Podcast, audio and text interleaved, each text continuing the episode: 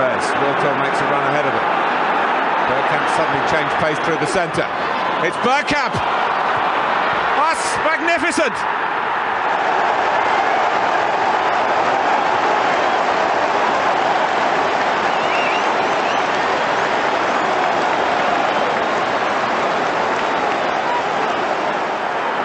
The move, and then this, which left Dabizas totally stranded.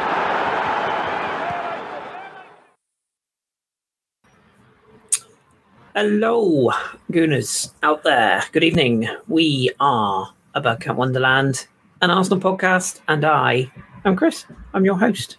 Hello. Uh, this evening, we were hoping to be a threesome. Um, unfortunately, we're a 74, 73 year old and one day. Well, actually, technically, we're a bit older than that because I've got more. But we're a, we're a twosome. Uh, we are a twosome. A duo.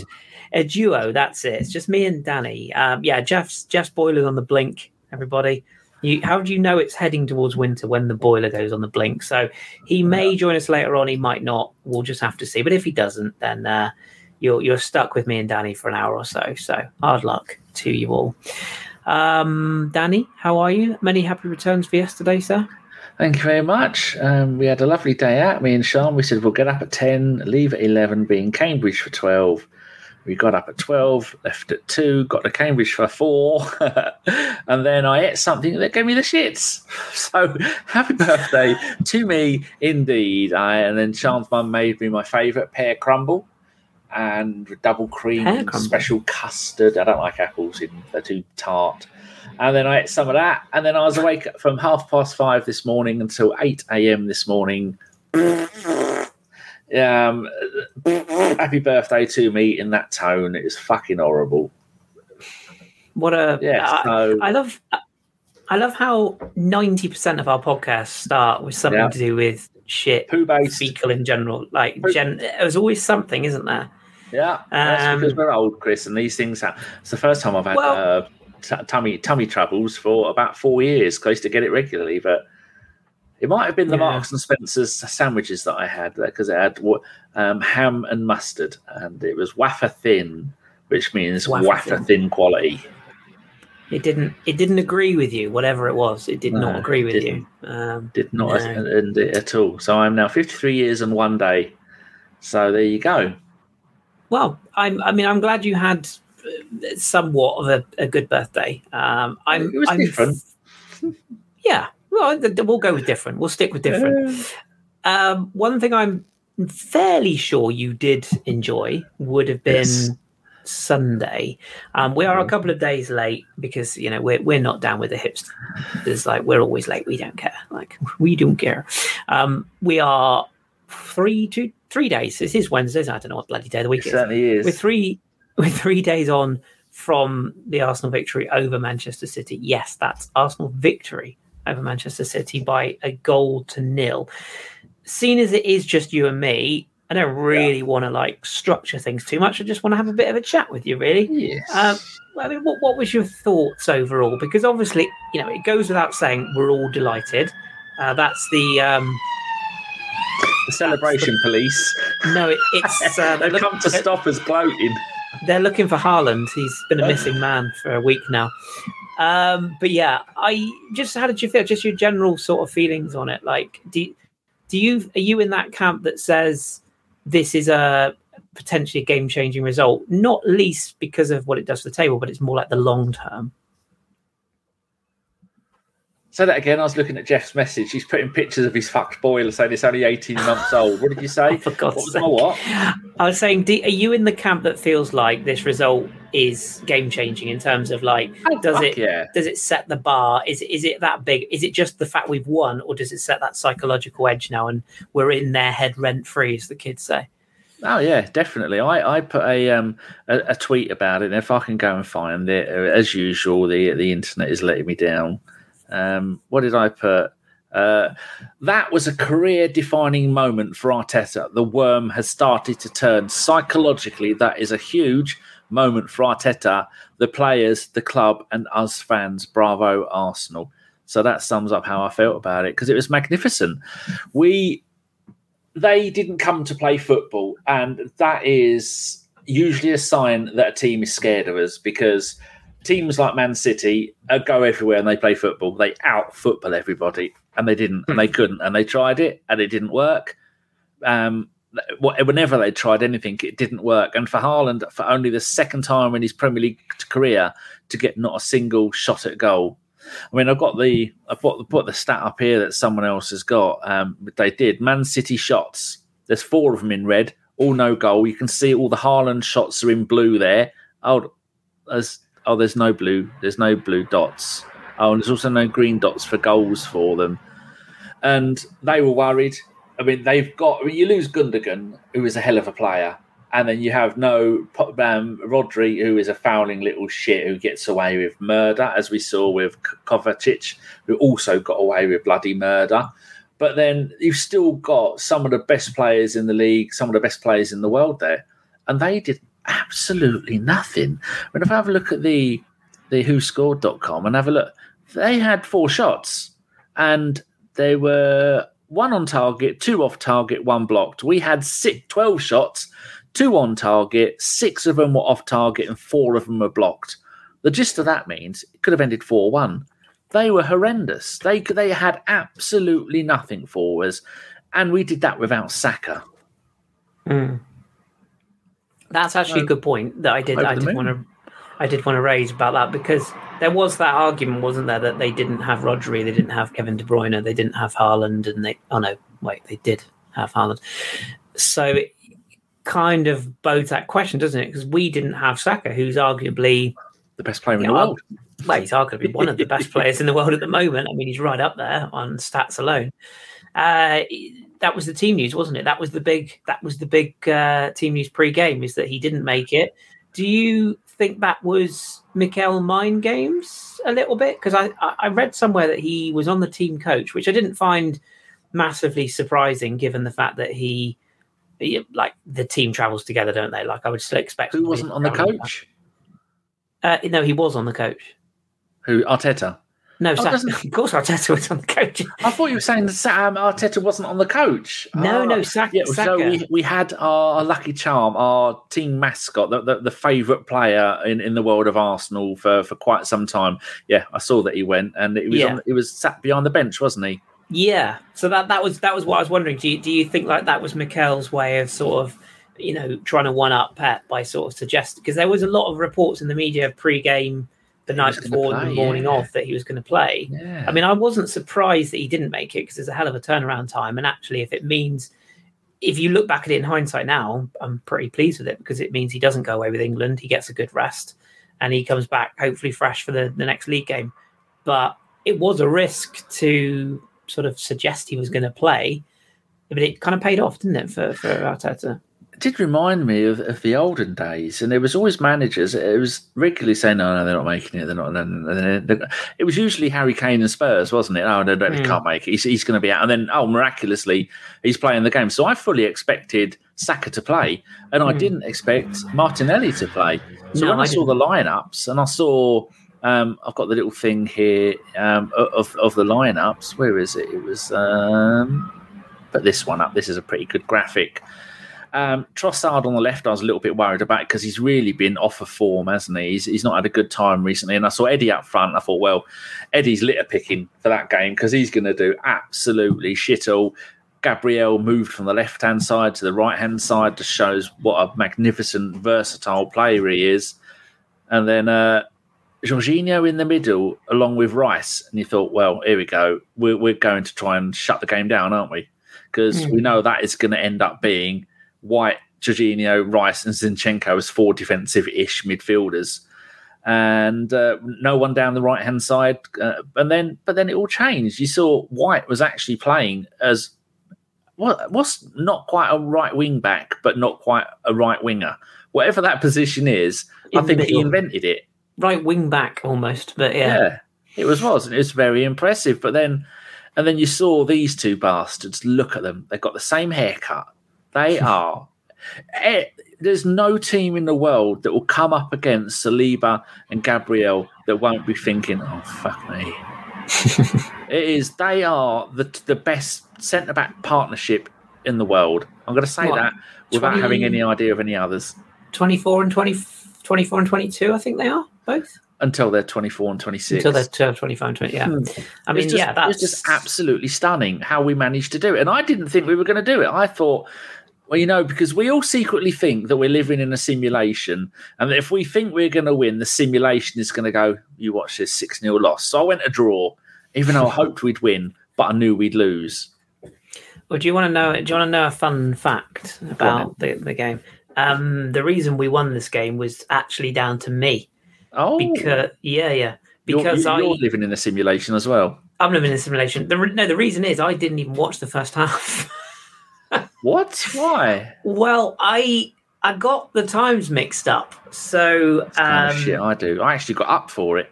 Yeah, well, I, I, I knew it was the late game, but I, I went out for a walk because um, Sunday was rest day. Uh, I'd, I'd had 10 solid days of runs. So I was like, right, today is, is the day where my legs are going to fall off if I put any more miles in them. So I'll just go for a little walk. And I was kind of watching Brighton and Liverpool while sort of watching Lorient and Lyon at the time at the same time. I was like, I'll see these games out and then I'll go for a little poodle and then I'll come back in time. And it was only when I got halfway round the walk, it's like a um, National Trust loop, and I got halfway round, and uh, the Oh. only thing that tri- the only thing that triggered me was this guy walked past in an Arsenal jacket, and I quickly looked down at my watch, and I was like, "Oh, I've got ages," and then I saw on my phone I had notification from Arsenal, like basically saying the game had kicked off, and that was 25 minutes ago. I was like, "Oh, whoopsie daisy!" So yeah, so I was uh, I wasn't You're even watching boy. another game. I was just out out and about walking. So I, luckily, in the modern era, you can of course flip on uh, a radio. How far were you from home? Uh, when I found out, Yeah. I, so I was halfway around the loop, and the loop is four miles. So I was about I was about two miles away from home. So Even I got your, with your um, 100, 100 miles a month. That must you must have thought, oh god. Yeah, well, I, I the the irony was, if I had have been out on just a casual run, I probably would have got out and done the loop and got back in time. But because it was just Yeah. literally a walk, you know, I didn't even have my running stuff off. I just went for a walk. Um, so- Reliability. yeah, I'm a liability, but it worked out all right, didn't it? So um, you know, it, it worked out well. I got back for the second half. But enough about me. Uh, let's come back to the game itself. What did you make of the? I don't really want to spend too much time on referees because it's just boring.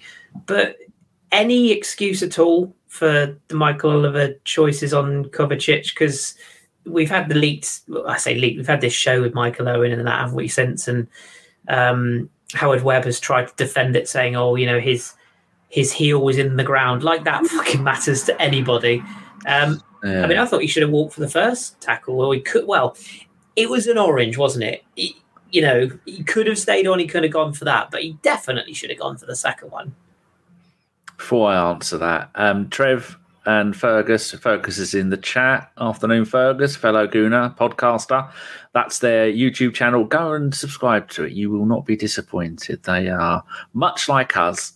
They do it for the love of podcasting and having a chat, not to be famous. Uh, well, way. Yes. Um, but you were saying, I've got a picture of it here. The the infamous tackle. Now. That's say again how how the referee described this one. Well, th- this this was classed as uh, what- Whilst he was on a yellow, yeah, whilst he was on a yellow, and and he said that Michael Oliver wouldn't have wanted to have. Was it wasn't was it ruin the game? I, I can't. He didn't want to make too big a decision that could potentially ruin the game. I don't give a shit about ruining the game. Like, and the thing is, we've I think we've all said post game. In in reality, now we know the result. The benefit of hindsight is we can all now say we beat City with 11 against 11, right? Because if we'd have won this against 10 men, that would have been their out, right? So that would have been their excuse. But this is the law of the game. And I watched the, I must admit, I, I'll be honest with you, I don't really watch Match of the Day anymore. I can't be asked. I, No.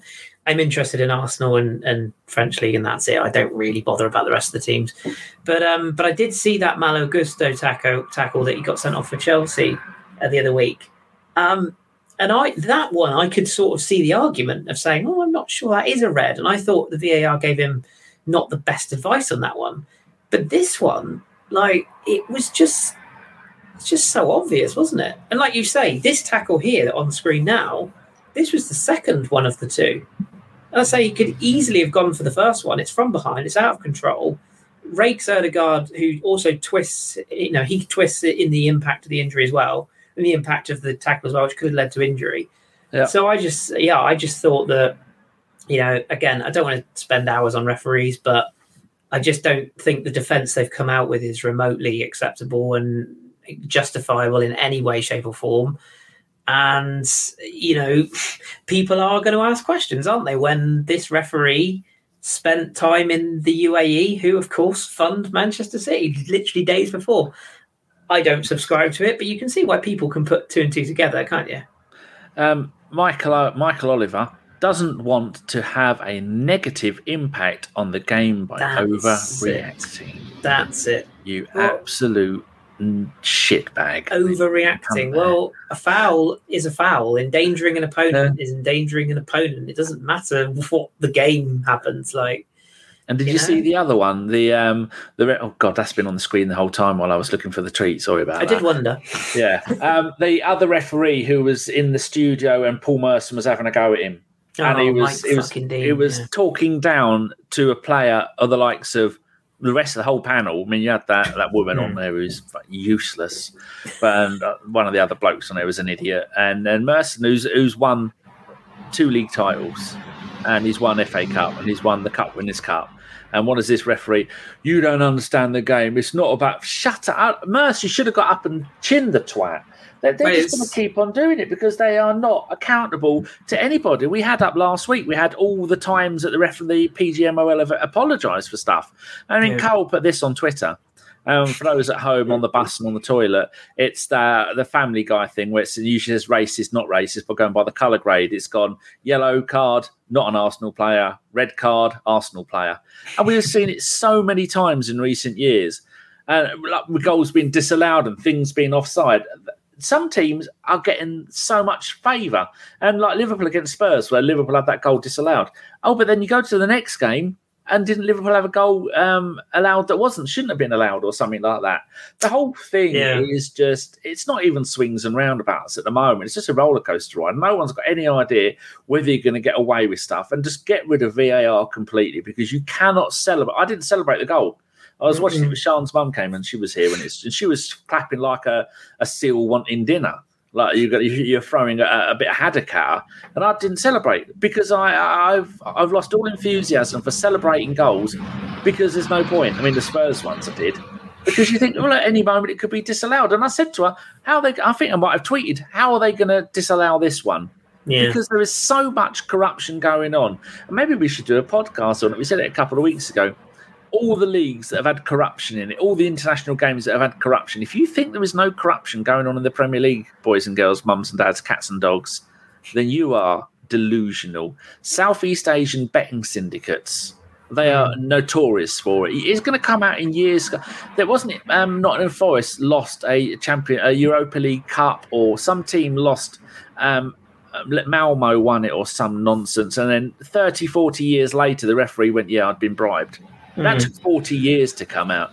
And 108 charges, FC. Stuff is going to come out in the future. 115, I believe it is. 15. That should be 115 plus another 20 or 30 from this season.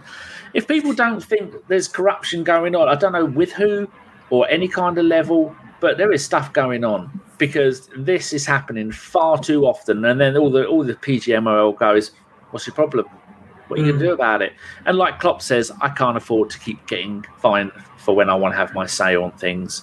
And personally, I'd have a direct debit to the FA every month for twenty grand, and I'd say exactly what the fuck I wanted if I was a manager. And I would, I would then have a press conference, and I'd have a pointy screen, I'd have my laser, and I go, look at this, look at that, do this, this isn't right here. But even Match of the Day don't talk about it the way they should do. They gloss over a lot of stuff, don't they? Yeah, well, that's the thing. That's that's why I started not watching it because the highlights are just not really I just hate Gary. Lineker, and I hate all those other pricks on there. The only time it's worth watching is when Ian Wright's on there. yeah, true. Yeah, I just I tend to I tend to grab my football highlights now in short form. Like that's just how I, you know, occasionally if I'm on YouTube and I see that there's a you know list of the goals or Sky do quite a good like quick fire package of the goals only, and that's that's it for me. But But look at this from Russ Morgan. Read what he's put there. say Michael Evans, yeah, yeah, exactly, exactly, yeah, yeah, yeah. I, I should should have mentioned that. You're absolutely absolutely right, Russ. Yeah, I mean it is. Uh, it Read is it out for the boys and girls not watching. Same Michael Oliver sent off Martinelli for two yellows in the same passage of play. He didn't want to affect the game. Do me a favour. Yeah, exactly. Yep. But yeah, that, I remember the Martinelli one. That was absolutely crazy, wasn't it? Absolutely bonkers. And it's But, never um, going to get any better, is it? Because they don't give a fuck. But we well, we do have to caveat when you said there about it's not it's not VAR. It's the people behind the machine. It's the isn't it? interpretation. Yeah, it is. And, And God knows what's going to happen when we get this uh, thing that they've got in the Champions League with the um, the offside one. automated. Yeah, I mean, it, it's either going to make it a lot better or it's going to go horribly wrong. I say let Chat GPT be the referee of all the games. Instant reactions, a few worse. memes thrown in, and then because the the the the PGMRL are morally bankrupt Mm. and corrupt, and they do not give a damn about the beautiful game. And that, Mm. that, that's and that's the bottom line because Stone Cold said so. That's the gist of it. Look at that. I've gone uh, attitude here, all on your ass. Sorry about that. you have. And what's what's more going to happen as well? Like Guns and Yellow Ribbons has put in the chat there, like just cancelled all my Sky and TNT packages. They're fueling the opportunity to, to compromise the game. It's hard to disagree with that. I think it's hard to disagree with that. But anyway, Oh, That's Fergus. let's uh, let's there you go. Let's get get back to the football because you know referees and whatever. I think we I think we're all in agreement that Kovacic was, and I, I genuinely like to think I'm pretty measured on. You know, there's plenty of times where I've called people have been raging about Arsenal red cards, and I've gone, nah, it's a red. Let's be honest. Look, you know, I'm quite realistic in them, but that one for me was a bit of a joke. But the weird thing about this game is there isn't a lot to talk about because the game itself was. I don't think it was a bad game, but it was just very technically. It, you know, it was almost above chess. Like it was a higher level. It was just tactical, and I think arguably what probably swung this game was those substitutions, wasn't it? Because City brought on Doku, who, by the way, for everyone getting excited, Jeremy Doku at Rennes is a classic YouTube player. Those who know know. Uh, he he he put up a brilliant YouTube uh, reel of his four or five different stunning goals in a season, and then he'll go missing for twenty games. So Ben White says hi. Have But, you um, been surprised by the number of not top tier signings that Man City made this summer? Yeah, a little bit, little bit. The, Do you the get the feeling one- that maybe the um, the owners of um, 115 Charges FC have taken their foot off the pedal because they've won five out of the last uh, four out of the last five Premier Leagues and they finally won the Champions League? Do you think they're maybe going? I mean, look at look at you got Kovac- Kovacic. Don't rate him 25 million. Um, Garvidal, never heard of him. Doku, 55 million. Gvardiol's very good, to be fair. They have been tracking him for a while. Yeah, he was at No Leipzig, Croatian international. Yeah. Nunez from Wolves, That's a weird one. million. yeah, that's a weird It's one. the- these are t- I mean, Kovacic wasn't wanted. He, I think his time is done. And then they got a, a couple of players, one from uh, Wimbledon, and Yeah. then another one from West Ham, and that's it. Where's the the, the, the world class signings to come Well, and take the position of? Um, That's the word, Gundogan and Mahrez. Yes. That that's that's that's. I think you've hit the nail on the head there. That's the bit that I don't really understand. They they lost Gundogan, who was who was on his day world class. Certainly wasn't a City shirt. Saved them so many times last season with the odd goal here and there. Yeah, and, and Mahrez, you know, people forget how good Mahrez was at, at Leicester before Mm. they got him in. And that's what I thought was a weird one because I just think if they were going to bring in a replacement for them, they could have done a lot more with the money than than Doku. And Nunes, yeah, I think he's all right, but I'm not sure he he's nowhere near Gundogan level. And I think if they, but then don't forget they were in for Declan Rice, who we'll come on to in a minute. So Yeah. you know maybe there is that argument of uh, that was the player they wanted. I bet they But- saw his, his performance at the weekend and went, "Ooh." Someone I know, follow, tweeted, "It's very rare that we underplay under we pay 105 million for a player and think we've got a bargain." Excuse me. Yeah. Well, well, look at it this way. I mean, let's let's talk about now while while we're on the subject. He he's a player who he makes the game look quite effortless. And I, I, what I really one of the things I like about Rice is his his tackling style. He's one of those players who can make a tackle, but then sort of retain the ball in the tackle. If you know what I mean. Like he doesn't co- overcommit and put himself out of the game in order to win the ball. He does that sort of one-legged lunge thing where he'll take the ball and then move us back onto the attack. He's got those sort of octopus type legs very rarely fouls unless it's a cynical foul to stop an attack, which you know Rodri's been doing very well for years. So we could do with a bit more of that. He's clearly a bit of a silent leader, and the the biggest compliment I can pay him is when was the last time you heard anyone asking how much we paid for him again? Because that was Yeah. all the rage in the summer, wasn't it? Hundred million. Blah, blah, blah. No one mentions his price tag now, do they? Not one person. So I think he, yeah, I think he has been. bless you, it's catching. I Took a while. Speed of Yeah. light. So speed of sound. it's got a bit taken a bit of time but yeah i think um I, I think we we clearly identified him over a year ago we clearly did the the due diligence and i Didn't- just Wasn't think it the summer before really we offered about 50, 60 million for him, and we thought, oh, that's a bit much. for for rice Yeah. They didn't want to let I him mean- go. I mean, how old is he? He is he's 20, 24. he's 25 in January. yeah Wow. he's 24 till he's 25 It doesn't release doesn't rely on pace. He could have be at Arsenal for the most of the players can be here for the next decade.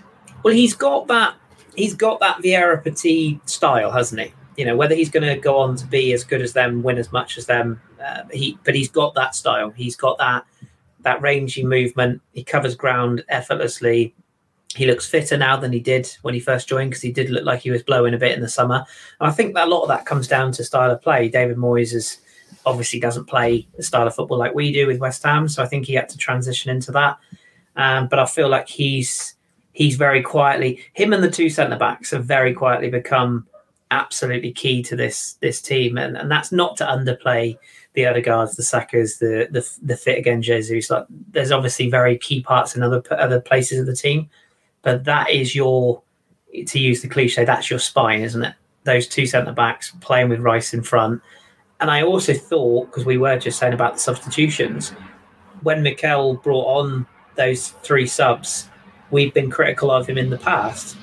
Those three were they were literally game changing. They all had a hand in the goal, and I like the pass from Partey, where he sort of receives it from deep. That's the one area that I think Rice will probably work on in his game is long range passing. Hmm. But Partey's ball into to Havertz, who also, you know, really did well. I thought to control that and bring it down. And sure, there's an element of fortune in Martinelli's strike. Of course, there is. The header back from Tommy Tomiyasu as well. Centre forward Tommy Tomiyasu, you got to love that. But it was a really well crafted goal, and uh, I just, I just think that everything good that we did on Sunday evolved around those two centre backs, keeping City completely quiet, and through that midfield area with with Rice because he's so important now. That's the only worry, isn't it? When you spend that much money on such a key player, as City are finding out with Rodri. You know, three games out and they've lost three of them. Well, I think he played in one of them actually. I think he played at Newcastle, but I want to share Yeah, the- something with you here. go Um, for it. is there you go. Put us down the bottom. I can't play the video. This is a. This is uh, I download all the games. Um, Rice has just got the ball off of it off, off of um, this twenty seven, Yeah. and then um, Foden has ran through about four players, and at this point, Partey, who's just come back from injury, clatters into him, gets the ball off him, and then runs off with the ball. Um, and then how much of this we're going to get away with showing, but look at that. Yeah. How's that him? Yeah. And then we get the ball, and then Foden gets up and starts shouting and screaming and crying, and he's goes banging. At the end of the game, he was he went to his mate, held up three fingers, and went three times, and he was banging on the side of his leg. I don't rate him. Partey shows. I don't rate him at all, by the way. I just no, never have rated Foden. I think he's absolute fraud. Phil Phil Fodder, as I call him. Um, but, But that was yeah, fantastic you're right. Partey, and I was saying to you before that I've uh, people have updated uh, Arteta's uh, favourite things. There we go. We think that's his current favourite Arsenal lineup, but I Yeah, it think that that that is the future of the I, Arsenal lineup. I think and I've that's got- I've got potential. Yeah, I do. taken out Havertz and put in Partey because Partey is captain of Ghana. He's a world class player on his day, as we saw so often last season. And when you've got Rice and Partey in the same team, both really good range of passing, really top of their game, and with Odegaard, that'll free up Odegaard to go and tack a little bit more forward. But that I think that that that eleven there can go on and win the title. And then there was something that um, someone who knows stuff about. I think it's Gary Neville put. Uh, here we go. Another little. Um, another little picture that I've got up here. Waiting for it to load. There you go. It's a picture of Gabriel lifting up uh, Saliba, and the quote is, the two centre backs and Rice are the most important players to keep fit. They won't win the league without them, and that's Gary Neville saying that. So, so that's two. literally what I just said. So essentially, yep. he's he's ripped off my quote, even though he said it first. That's no, I mean he's only just said it right now, and I've managed to go and, and screen grab it there. Oh, there so, you go. Uh, he's obviously watching. So this is another funny one. This is a fake um, Twitter one. Saliba quote: "When I felt bored in the game, I passed the ball to Haaland and then took it back again." yeah, there was plenty of the old uh, shaking out pockets uh, memes. The um, Guns and Yellow Ribbons made another good point in the chat as well, where you're saying about Rice. Call Fergus. Uh, okay, Fergus has made a good point in the chat um, when he said, "Do you see him as an expensive player now?" Because the media made out like it was a mega deal, but win the league or Champions League, we get 50% of the fee back. I think, and, and you're right, Fergus, you're absolutely spot on. I think the only issue with that is we've got to win it first. But in the modern era, and it, it actually kind of sickens me to say this, but in the modern era, 100 million pounds is, is not really that much, is it? It's just not. If you want mm the if you want the true elite players, you have to you have to pay those figures, and we saw that with the the Højlund deal at Manchester United. Like a lot of people saying, "Oh, he's overpriced." He's this. I was like, "No, this kid's got he's got a lot." Like, I was quite upset when they got him because he's a very good player, and he's starting to show it already. But they still had to pay the best part of what 80, 90 million to get him without him really ever having done anything. Whereas Rice had won a European trophy and had been it come through what you know West Ham's youth setup, and I think he was in the Chelsea academy, wasn't he? So only for a little while. Yeah, yeah, yeah, didn't have that smear him. on him. but going back to those best lineups, I suppose we we wouldn't be an Arsenal podcast if we didn't drag up the goalkeepers again because I suppose we've got to. I, I don't really want to treat this as a like Raya versus Ramsdale thing because I think at this point it's very clear that Raya is his number one. It just yep. is like he might as well say it. What did you make of? Because the one thing that I did hear when I was on my walk and listening to the game rather than watching it, because I had earphones in and the five live commentators are obviously quite close to the, the ground or quite close to the crowd, I did hear uh, a lot of unsettled supporters when mm. Raya was was, was on the ball. Well, that one where where it looked like he'd almost clipped it against the City player into his own net. I think it was Alvarez. On on yep. Radio Five, they thought they'd almost announced it as a goal because the side yep. it went to the side netting, didn't it? And I, I was like, oh god, that's going to be the headline. What, what did you make of? I mean, Mikel was very quick to big him up after the game, wasn't he? It was clearly, it was an instruction, wasn't it? It was clearly a tactic: hold the ball as long as you can, make City press you, drag them out of position. And to his great credit, after a pretty terrible first half, he was much better in the second half. And arguably, some of his passing kept us, particularly when we went in front, his passing was excellent. So where where, where do you sit on it? Because we've got to separate this. We love Ramsdale as a bloke compared yeah. to ability. We've got to separate it, haven't we?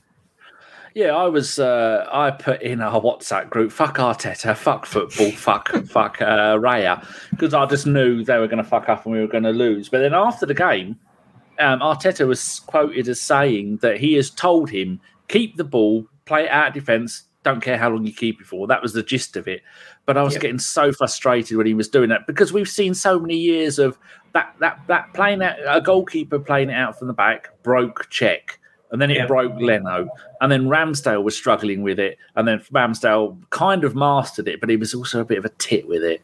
It was, I, was, I often say with Ramsdale, you look at him when he's playing football and it's like he's watching cartoons in his brain or, rather than concentrating on the game, which is why we concede so many goals early on. Uh, not all his fault, but it does uh, does annoy me. And when you see Raya doing that, you think, "Oh my god, it's the same bloody thing again." We were so close to that, nearly conceding a goal. But then in other parts of the game, you see him and you're going, "He's passing that out like passing the ball out from the back like Gullit when he was near the end and he was playing in um, was it an anchor position when you play um, ahead yeah ahead of the back four because behind the back four is a sweeper ahead of the back four and football manager is an anchor and yeah. so that's where Gullit was playing it and he was pinging the balls all over the pitch and Lothar Matthäus did the same kind of thing when he dropped deeper and deeper these world class players and when you've got a player as we've seen I know you should never go full um, what's his name the the Bayern goalkeeper, we say we should never go full.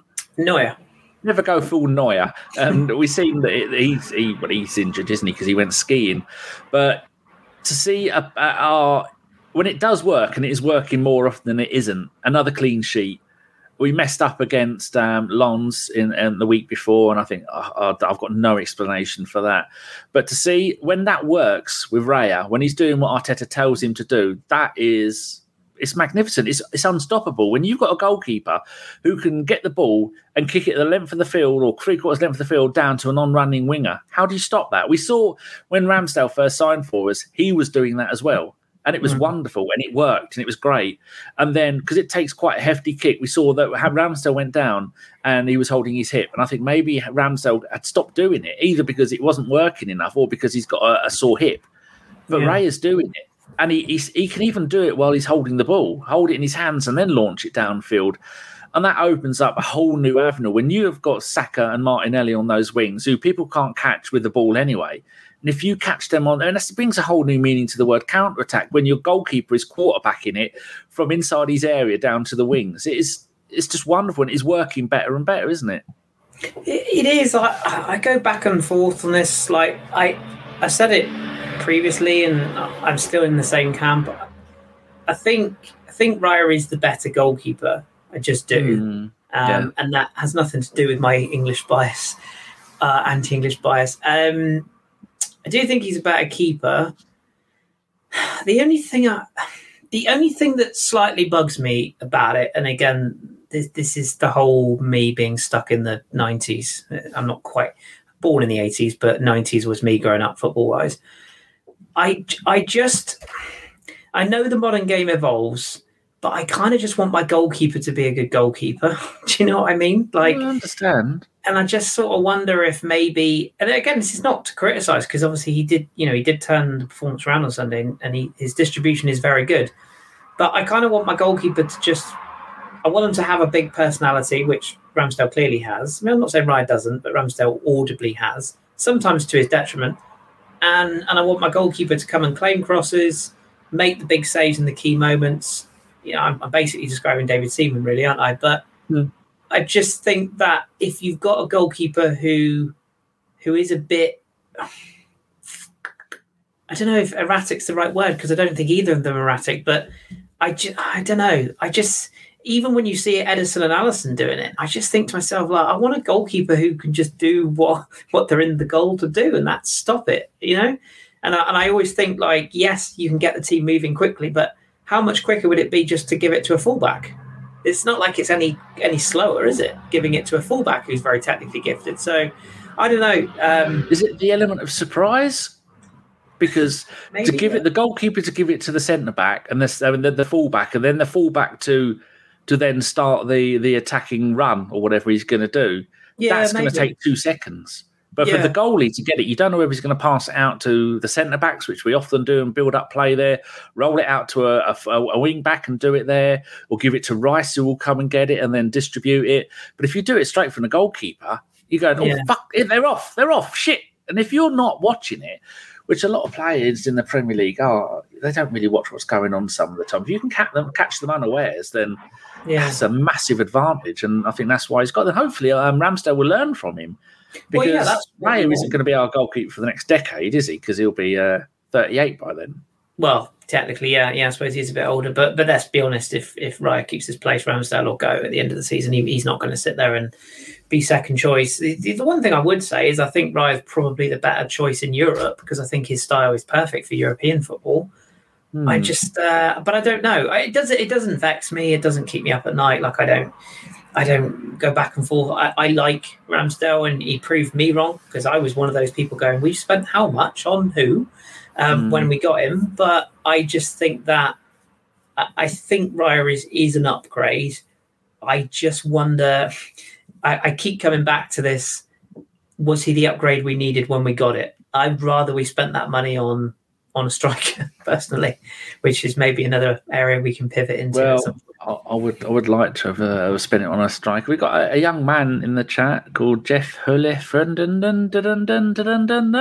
The way we are trying to play by using a keeper as a centre back will invite mistakes from time to time. The point is to free up an outfield player we aren't the only team doing this. And uh, I sent Mr. Holland for under 26 minute a WhatsApp message last night using floating windows because I made notes of the message he sent me. And he said you've been sending him uh, unsolicited messages too. I do. uh, Well, I wouldn't say daily, but we, we converse at least twice, three times a week. Yeah. Yes. Good. Back and forth. But, Talking um, of um, people who used to be on the pod, a certain Mr. John Welsh in the top right hand corner there has Hmm. got his own, his new place and he's got his internet and he'll be back giving wise words and making ladies moist.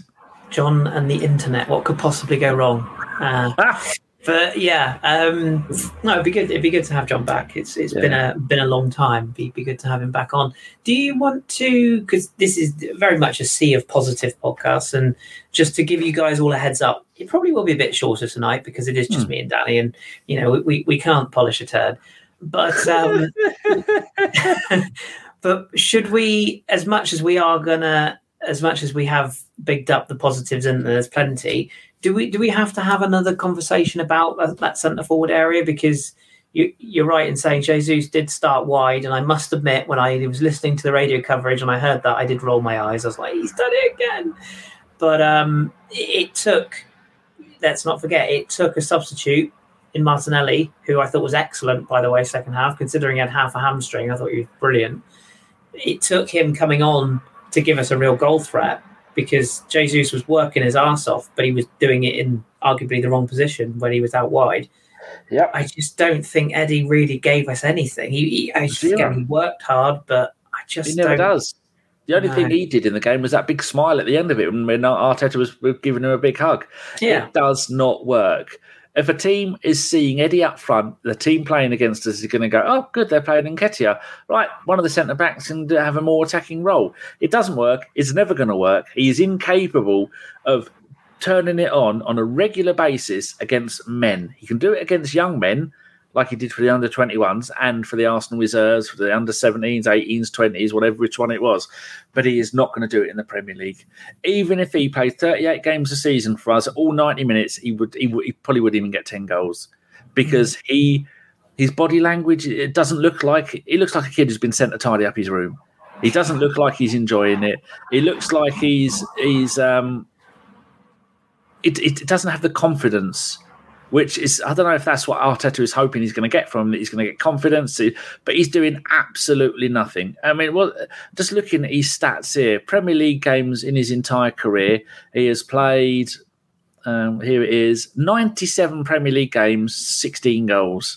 Mm. That's not good. I mean, he's got two this season, and to give him his dues, that, that that's good. And he's managed to get us a couple of penalties but by being brought down, so that he's had four goal contributions. If you were pushing it this season, that's not enough. Last season, four goals in 30 Premier League games. Majority of them, yes, would have been um, substitution, and two of those, 50% of his goals were in one game against Man United that got us points. Yeah. But if you see, but what Arteta should have done, he should have had Jesus up front, and he should have had Martinelli on the left, and he should have had Nelson on the right, which is the whole point of keeping Martin Nelson at the club. So when Saka isn't playing, you play Nelson on the right, and Nelson has shown he has got something about the lad. But Eddie, no, The problem with Reiss is he waste. he plays better from the left, doesn't he? That's the problem there. So he's, he's almost the Martinelli backup. And Trossard obviously left with a hamstring injury as well, which is what gave Martinelli that opportunity Mm. to come on and play. yeah, I just think I just think the argument with Eddie, whether you you know like him, I don't mean as a person, I mean as a player, whether you like him or you don't, it's it sort of flies in the face when Mikel says he wants you know world class players in every position. Well, we haven't got that. We haven't got any world class strikers really. Uh, and I'm not. That's not to be critical Jesus because I think what he does for the team is there's no other player in Europe that could do what he does. He's a he brilliant plays passing in forward. five positions at once. Yeah, and, and he's he's so fundamental to our starting our press and everything he does, but he's not any more than a 15 goal a season striker. I just think that yeah, I, I just and I'm I, whether you talk about Ivan Toney, whether you're talking about Ollie Watkins, whether you're talking about a another from whomever, Mr. Boblex just said about forward from final, which I imagine would be Jimenez, the Mexican. I would have thought if that's who he means. But yeah, I th- I just think there is a there is an upgrade to be made there. And if we're all, you know, we're all, we're both arguing over Ramsdale Raya, arguably two world class goalkeepers, and yet we haven't got one world class centre forward. Do you know what I mean? Yeah. I, th- I think that's probably, and again, yeah, Edu, Miko, etc. They may well have irons in fires. They might be planning this already. I think Well, Watkins on- has just signed a new contract, hasn't he? yeah, and we wouldn't we wouldn't have gone for Watkins. He's too similar to what we've got. But I think there was an article on Sky the other day. I think I saw somewhere where Arteta dropped a hint about us forward. I can't remember. It's in one of his presses, and someone attributed it as a hint to what, excuse me, what he might want in a forward. But Where's Scoop Yeah. Collins when we need him? I know, terrible. But yeah, I'd say it's you have to be so careful in this modern world. We upset people, but it's not. It's not a case of not liking Eddie, and you know, while he's in the shirt, you'll always back him. But I just, I almost feel like even he knows he's probably not good enough. Do you know what I mean? Like, like, He plays like that. says here, I'm still adamant we should have spent the Kai's money on a strike in the summer and plus evening all because 65 million. I mean, when John does come back, John has started up the official Kai Havertz Protection League, and he Well, will have I'm- I'm- nothing bad I'm a said against him. I'm a founding member of that with him. So yeah, Yeah, but he's not going to. I don't think he's ever going to do what he does for Germany, what he has done back Well, in his day. Was it Leverkusen he was playing at before? yeah, it was at Leverkusen. Yeah. Yeah, I yeah, I agree. I, I agree with you, but He's not a left eight. But that's the problem, isn't it? That, that, that this is the issue. It's not the player. It's the fact that we. It's the fact that we've signed a player for arguably for the wrong position. He, he's. I think his best position is the other guard role. Is is as a ten or a false nine, um, and we're not really going to play him there. What, that that's an argument then. If you're going to say while Saka's out, you know, you're going to play Jesus wide or whatever, but we expect Saka to be back after the international break, right? So then that sort of answers your question, doesn't it? Because Eddie drops to the bench, you bring in Jesus up front. I think there's a stat going round that we're we're currently sat joint top of the table, and we've played what is it like ten games this season, all comps, and not one time have our 13. three 13. And at not Terry Shield. and not one game have all of our first choice front three started together yet. So, you know, we've got that to come. And I suppose the argument is while Odegaard is twatting them in from 25 yards and you're getting goals from the bench from Trossard and you're getting the, the goal output from Saka and Martinelli, brilliant. But my worry is when that dries up or when there is a spell where one of those or two of those is out injured or, you know, goes through a lean spell, that's when you need your plan B.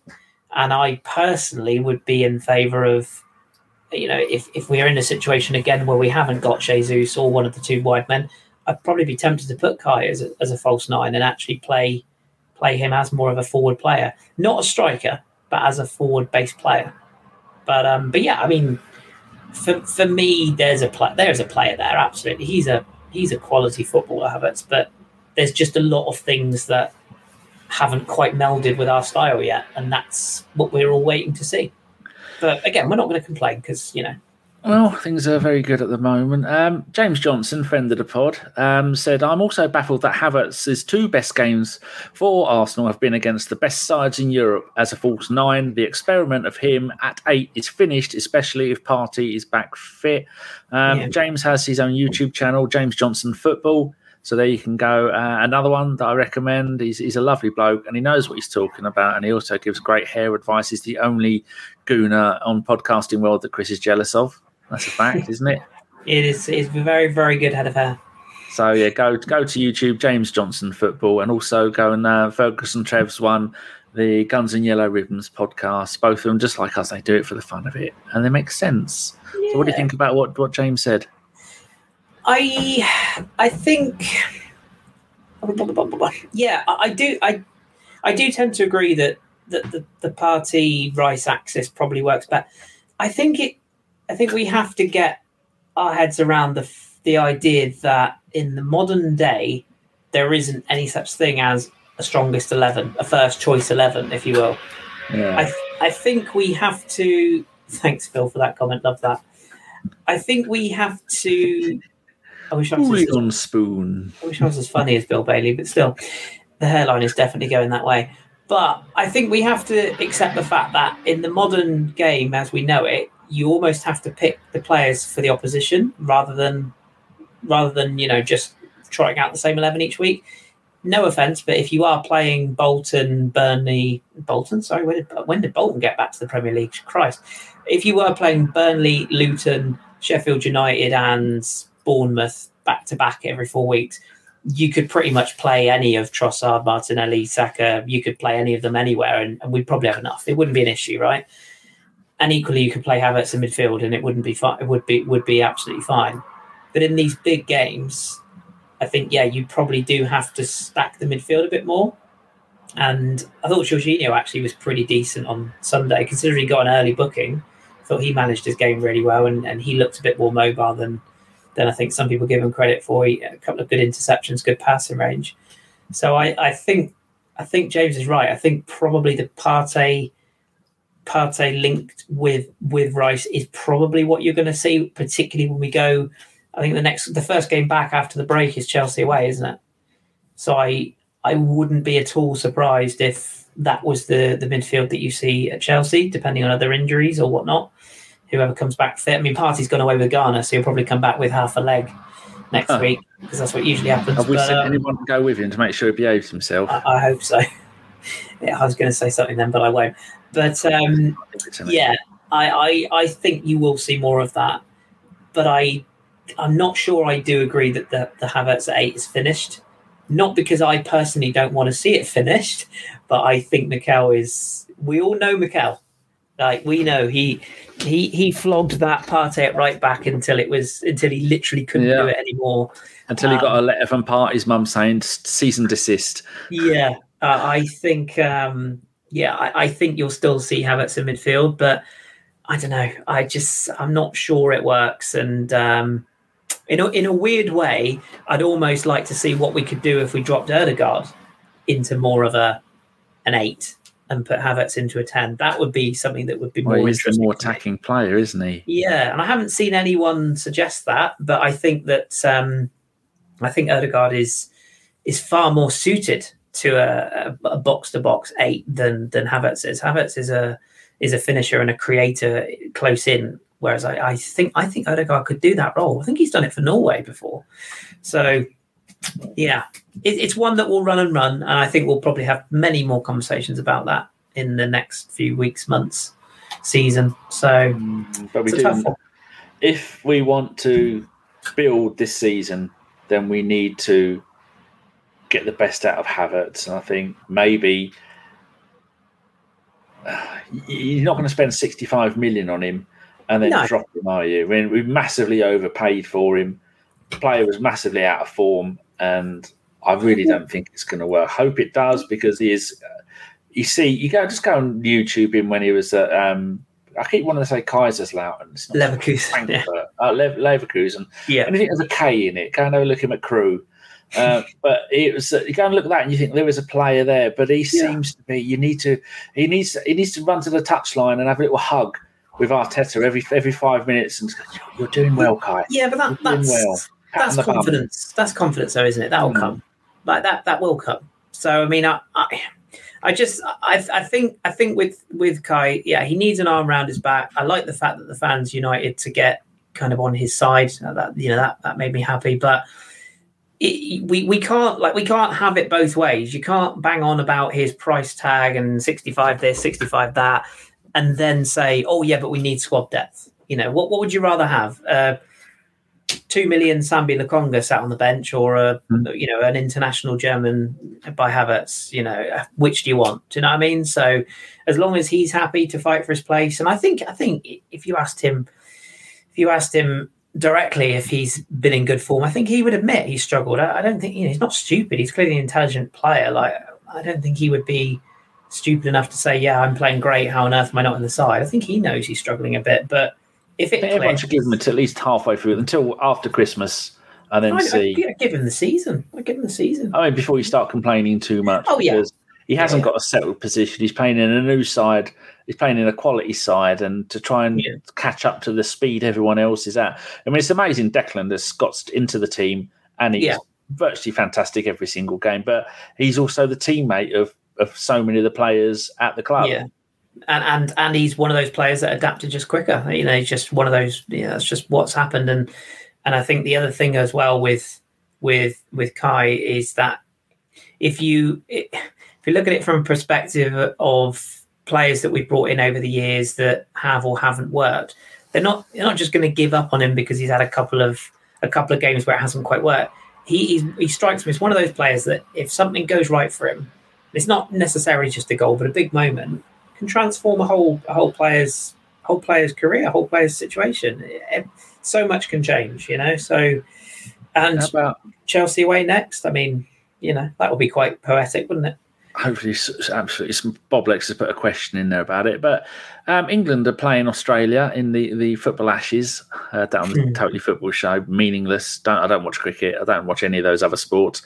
But Eddie uh, in the England squad for the second time in a row. Do you think it, he would get a game? I didn't even know he got in. Well, judging by Southgate last time, no, he won't because he just took him along and didn't use him, did he? So I don't, I don't think he will.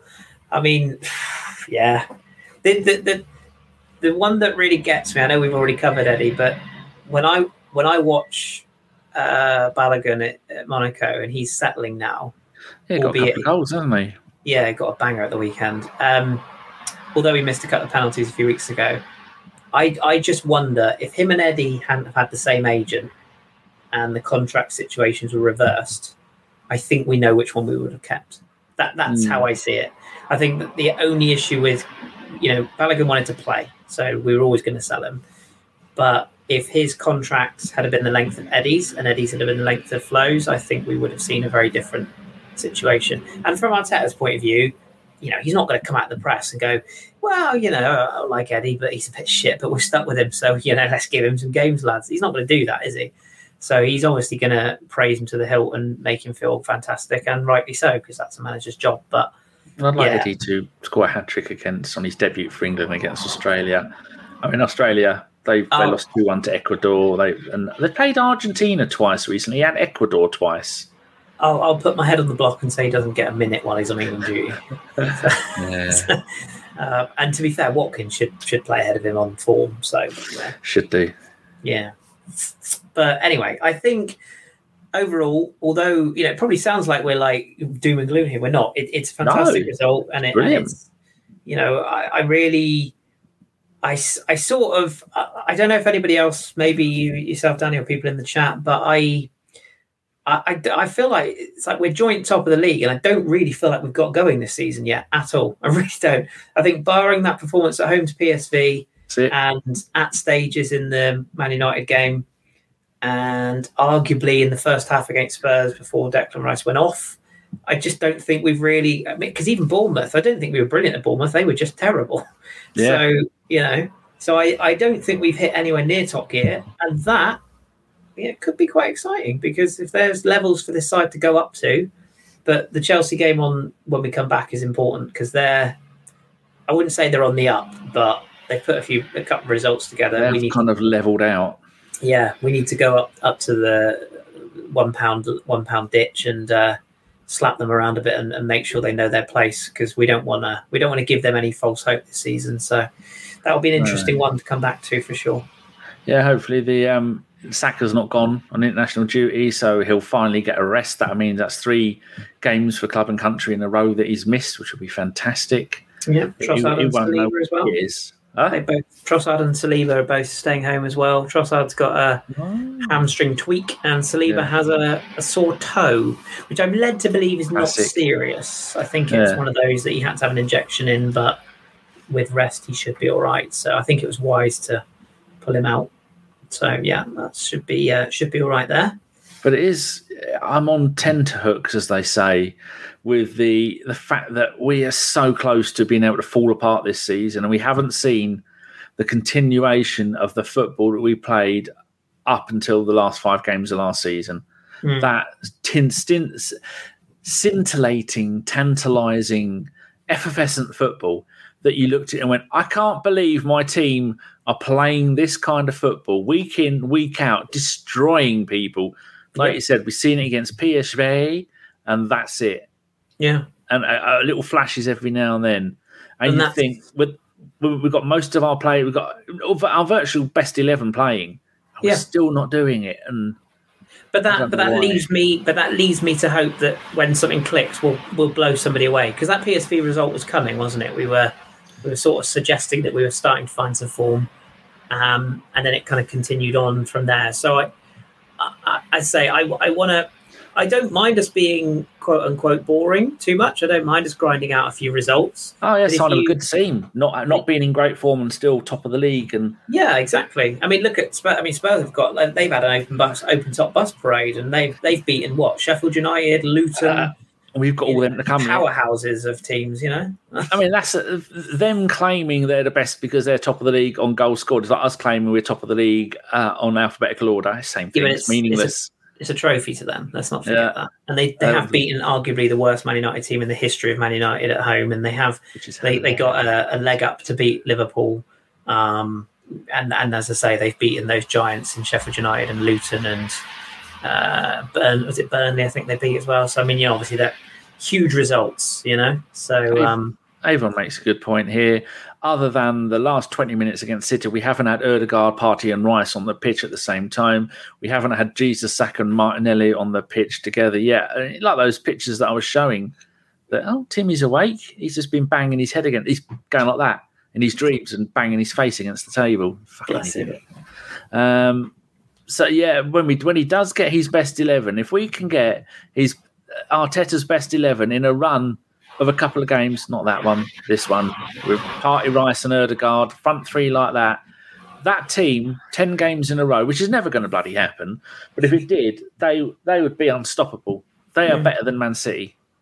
Well, you look at look at our fixtures coming up when we get back from this dreaded interlull. So it's Chelsea away, followed by Sevilla away, followed by Sheffield United at home, away to West Ham, away to Newcastle, home to Sevilla, and then you got Burnley, Brentford, Lens. So I mean, it, it's a pretty big month, really, isn't it?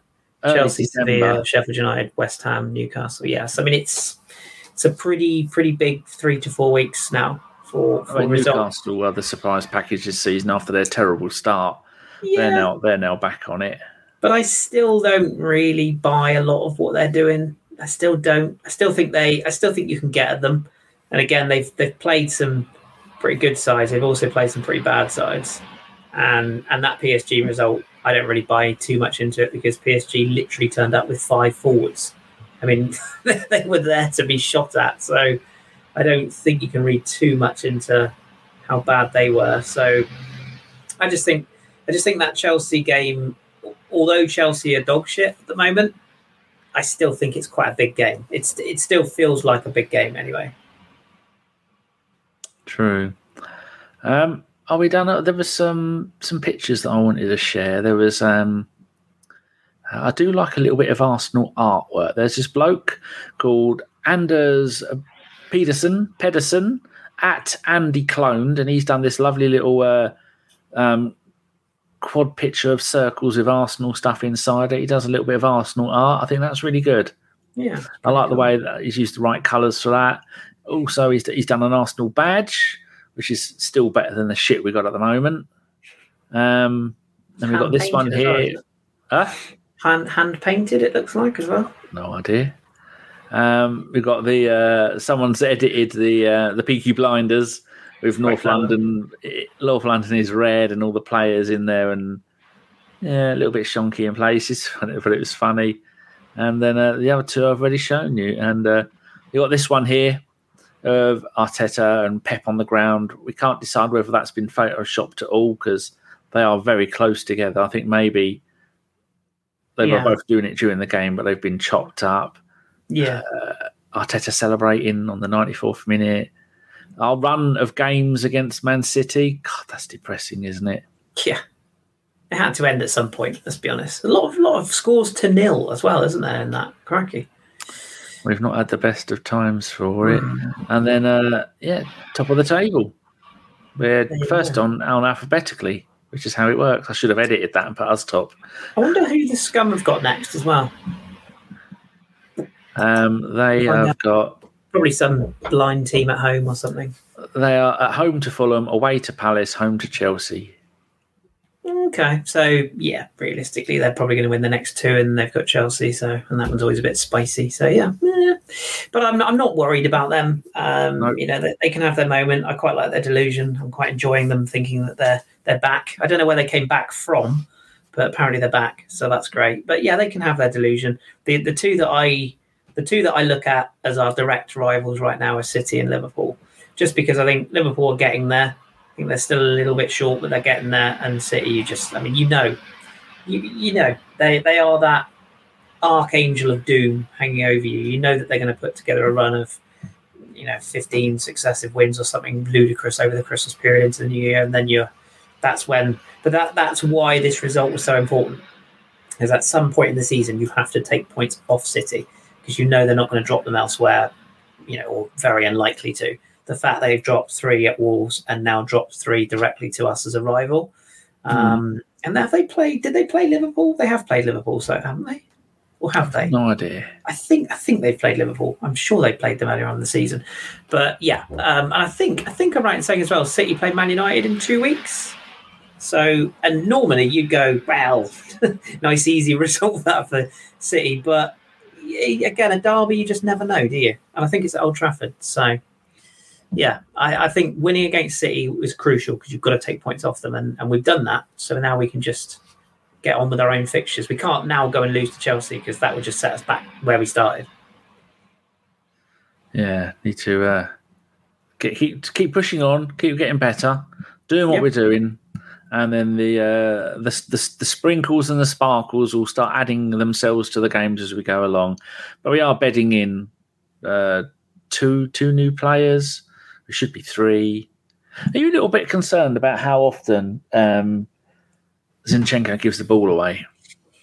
Yes, Hmm. yeah, but th- but again, the problem with Zinchenko is, um, a he's rent free in some people's heads at the moment, which is I find quite funny. But we're not going to go down that route because that will upset a lot of people. But I've seen a lot of very angry little Timmies on Twitter this week for someone daring to share their personal views. Anyway, um, and by the way, just to clarify, it is horrific what's going on now. I'm not, I'm not, uh, I'm not for a minute suggesting anything otherwise. But he's he's not really a defender, so No, that's not where he plays for the Ukraine, is it? no, uh, you know, and, and let's not forget when he was at Shakhtar, I think he was a he was a, a ten slash wide forward, and now for Ukraine, as you say, as you say, he's playing for the Ukraine right now as a midfielder. So, and really, he plays for Arsenal as a midfielder. Let's make no bones about it. I did like the fact he closed his legs when Doku took him on. I had visions of him getting done by Salah. Was it Salah who nutmegged him at Anfield for that goal last year? So I had visions of him doing the same again, but he did he did close his legs this year, so that was good.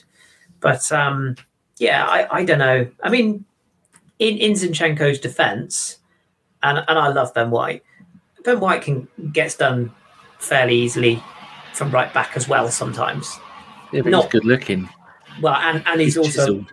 and he's also a better defender than Zinchenko, so it happens far less. But I'm just saying, in, to balance it out, both fullbacks can get roasted because both of our fullbacks are both not fullbacks. One's a central midfielder and one's a centre back. So, but but they're both doing an excellent job. And I guess the argument is um, the the the payoff or the split is what Zinchenko gives you going forward is far more far more key to what we do than having an out and out Tierney left back, for example, who is just a left back. At least in Mikel's mind, anyway. Whether I would see it the same way, I don't know, but I'm not paid to manage the club, so I don't care. Also, it's a bit odd that Tierney's injured. Lokonga's injured. Uh, Yeah, showing Tavares, isn't Tavares injured as well? Yeah, but I think I think Nuno was already carrying an injury, so I don't think that's an injury he's got since he's been away. Whereas Sambi was really unfortunate, and um, and Tierney, yeah, that sounds like the problem with Tierney is is it's a sell-on value, isn't it? Yeah. That's the worry. But um, and of course he's a nice bloke, and you'd like to see him get his football. So How's Yeah, it's a bit of a shame. Getting Nantes? not not even not even substitute appearances at the moment. He's he's way off it. He's in the Brazil under 23s though, so there's that. Aren't we all? know.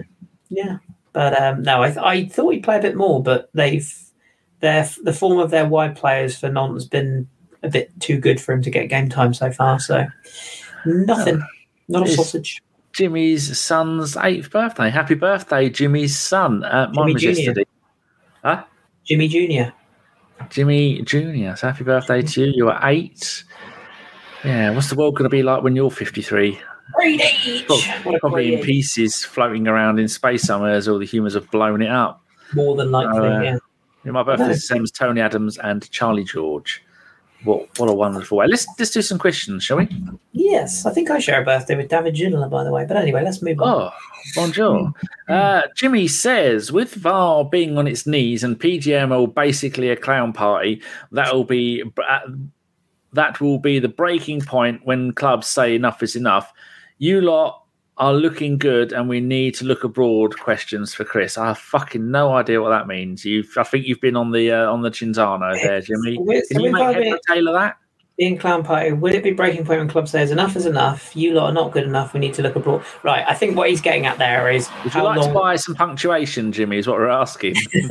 I think what Jimmy's saying is, how long is it going to be before we go and get our officials from overseas and start That's using it. foreign referees or yep. officials? And yeah, I think, which is dangerous, I think it's more likely that they go down the route of employing professional VAR assistants. That's what I think is that's the logical next move for me. Is that that's what I think they're going to go for next because we said it last week. Um, it seems madness that they're putting these forty-something northern northerners.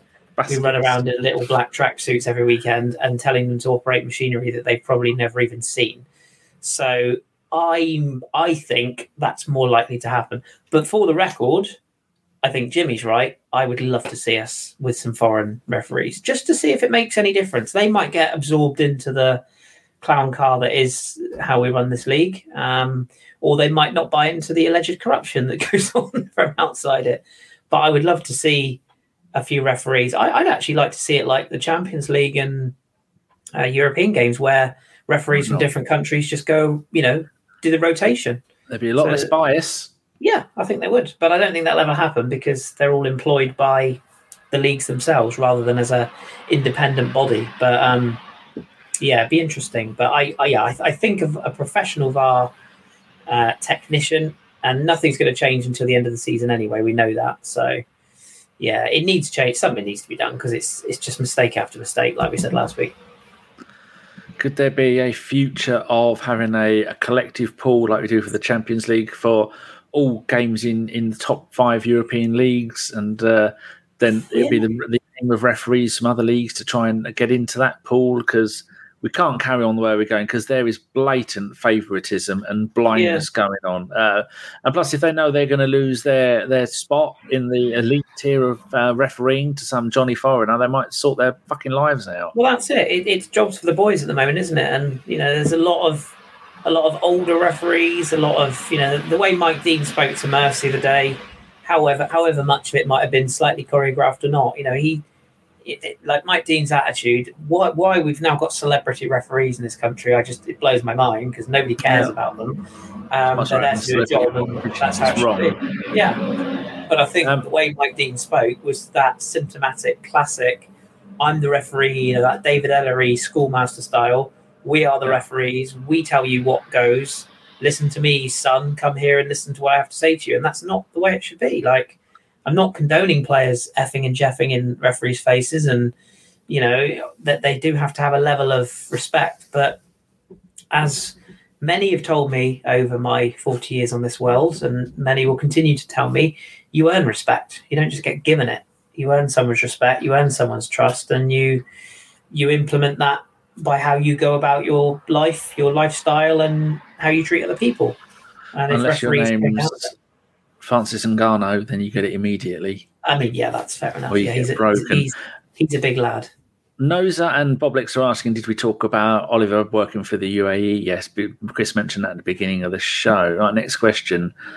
Um, I'll answer this one from uh, Phil the Mac Maca. Says, how long before Spurs' new manager bounce ends when he stops playing teams that are probably going to get relegated? That's the easy answer to that one. One for you from Mr. Boblex. With our form and Chelsea's form, by how much should we smash them next week? Yeah, I sort of feel like we've kind of mentioned that in my little drone on a minute ago, but all all I would say to that is, uh, I mm, part part of me thinks we'll go over there and turn them over because again they've they've won a couple of games against some pretty average teams, but I don't know. I I think it'll be a bit closer than a lot of us probably. They won't be taking any prisoners. No, no, that's true. That's what I've got to Um, worry about. and and Mudryk will probably uh, decide to have a good game just because he can and that particular time. No, I, I I'm I'm fairly confident we win the game, but I don't think Yeah. it will be. I think it'll be an ugly, dirty game. And don't forget Pochettino, obviously ex Spurs as well. There's a bit there. Yeah, I, I could see us coming away with a a one 0 or a two one. I think we won one 0 last year, didn't we? With that was it Gabriel's head? I think it was last year. I've got no Um, idea. I think we won one 0 at Stamford. you could Bridge, say so- we're in, they were invaded by aliens, and I wouldn't remember. I think it was. I think it was. Somebody in the chat will know. But yeah, I think if we go away there and grind it out and get a 1 0 win, I'm just as happy with that as if we go over there and win 3 2. So yeah, I'd, I'd take a, a close run thing. But obviously, in, in reality, Chelsea, they're still not very good. So I would like to see a slap them around a bit. Yeah. And I'm just trying to see if the uh, referee's been assigned yet, but there's no, I can't find anything about that. Been Um, weak. question here from Jimmy again. Why is it when we beat a top six team over the last couple of years, all the pundits and the media always put a downside on something as if we were lucky, and when we turn, and when will it turn to we are better than again? Would you like to buy a um, a comma? It's because we're Arsenal, isn't it? That's why nobody likes us. That's just. It's just how it is, isn't it? We don't get credit. move to go and live on the M25. Because it sounds like you've a thousand cars are going past. It What are does, you doesn't it? I'm, I'm not. The, the window is is open ajar, but we'll soon be in winter and I'll have to close it again. But no, I live on a main road, unfortunately. I should Yeah. be more professional and mute every time, but sorry. No, it's too much bother. And not, finally, not this shit. Mr. Bob Experts, how hard should Arteta punch Michael Oliver in the head? All the hard, I think is Yeah. the appropriate answer from that. All of the And hard. uh, ah, that's us. We're done now. So I just muted because a car went past then. This is what happens, you see. It, No, it doesn't, doesn't work. Uh, yes, yes, that is us done. Um, our thoughts at this difficult time go to Geoff Arsenal's boiler because uh, it is a tough time. Uh, RIP to that. Uh, I think he said it was 18 years old, I think he said, which is 18 Yeah. months. oh, 18 months, not 18, oh, 18 months old. I was going to say, Yeah. Geoff doesn't have like old goods, surely. He has only the best. I thought Uh, he, he, he hired a man with a shovel just to like like a scene off the Titanic, just shoveling endless amounts of uh, More of steam. coal. Yeah, yeah, that's what There should go. There's, there's proof. There is proof. Yeah. It's on the on the on the the blink, Boiler. and he doesn't know what the fuck he's doing. He's been poking it with a stick for two hours. yeah. So if anyone's a, qualified plumber, get around there immediately. But uh, yes, that will do us for this week. Uh, thank you all for tuning in. We uh, we appreciate you ever so much, ever so much. And if you appreciate us, or if you like what we do, you you might be. I'm convinced that every once in a while we get a first time viewer. They probably come in once and go, "Yeah, that's not for me," and click off. But in the vague chance that you did stick around, you did enjoy what we do. Uh, please do uh, please do flick the subscribe button on the YouTubes. Turn your bell notifications on so that you'll be notified when we go live, whenever that may be. And you kind of need that notification bell for this channel because even we don't know when we're going to go live half the bloody time. So if we Well, don't know, pod, sixty nine point four percent was subscribed, thirty point six percent not subscribed. that's poor. That's poor. What, but what are you doing with your life? And at least 36% of those were bots. So you know but uh, no in all seriousness if you if you are just a casual viewer um, and you don't object to seeing our faces then yeah hit subscribe. Maybe give us another show and then if we're still crap you can unsubscribe afterwards. But uh, no we do appreciate you all. I know we're across multiple platforms but uh, thank you for for coming in and hanging out because if you didn't it would be me and danny just talking shit to each other without anybody here which is also Be like one long message to our Geoff in It would indeed. It would absolutely be that. But no, it's it's very good. Um, we're happy. Things are going well. We're enjoying ourselves. And actually, fuck it, why not? I'm the host of this shit, so I can do this. If you like football from around the uh, around the globe, there's plenty of podcasts. But if you're particularly interested in that of a French persuasion, you might like the podcast that I also host called French Football Weekly. So Never heard of it. there you go. So if you want to uh, take in uh, myself, if you like me as a host, then you will find me on French Football Weekly as well. So yeah, enjoy that. Right, just before we go, I just want to leave you with this message. Uh, I think it's important that yesterday was World Mental Health Day. Um, I don't think it's a secret. I don't think anybody on this podcast will mind me saying that over the variety of different hosts and guests and um, co-presenters, whatever it is. I think we've all had our own individual battles here and there, and we all have ups and downs. I fucking hate this time of year. It's bloody depressing. It's miserable, and I can't stand the dark nights. Uh, and even I get a little bit down sometimes. So if you are watching this and you have got a mate you haven't spoken to for a while, or you've got that person you haven't reached out to for a while, or just somebody that you just really appreciate and you see them each and every day, just tell them. Just tell them and be there for them and uh, maybe make a new connection with someone because you never know where it might lead. All right. So look after each other out there. We love you very, very much. And we'll be back with you. Danny doesn't. Danny doesn't love I anybody. tolerate most of you. but we will be back with you. I don't know if we'll do a show next week because it is international break. If we've got something that we can find that's interesting enough to talk about, and if more importantly, if anybody's around, it might just be like a. Well, I've been threatening to do a show with Gav for a while, bless him. So Oh, maybe okay. I might. There's a whole ticket um, shenanigans is going on, so you might Oh, dig maybe you could do like, that. like that up, or maybe I might do a show with Deke because he hasn't been on since we stopped doing the post and pre-game shows, and maybe Stan. I don't know. Yeah. They might reply to our messages, Kris. I'm Well, like the rest of those say- fuckers. It's more about who's available, really, isn't it? I'm amazed I'm still rocking on here, but uh, I'm amazed yeah. you turned up so often this season. Incredible, isn't it? There's still time for me to go walkies, don't worry. But uh, but yeah, so if we have a show, it'll be on the usual places: Twitter um, and and uh, YouTube, etc. So yeah, keep your bell notifications turned on. You won't miss a show. Easy as that, eh? Right, uh, Danny. Thanks for um, padding us along nicely tonight. Just me and you. It's, it's been fun. Thank you very much. Thank you much for hosting, and I'm jiggling because I've just decided I need a wee. And at 53, when you need a wee, you really need to wee. And on that note, I literally have nothing else to say. Uh, thank you to all of you who've joined us in the live chat. We love you all. Keep it Arsenal. And we need to get the fuck out of here before Danny pisses himself. All the bless. God bless. Good night. As soon as I scored that goal, I was fucking livid. Get down, dog. Splendid business. He nearly caught the bloody thing. What are you talking about? So I've just eaten a full quiche. Well, you don't often see them at Ibs, so when you see them in the supermarket, they need to be swagged, microwaved immediately, and get the brown sauce on and bosh, Bob's your uncle. Never in doubt.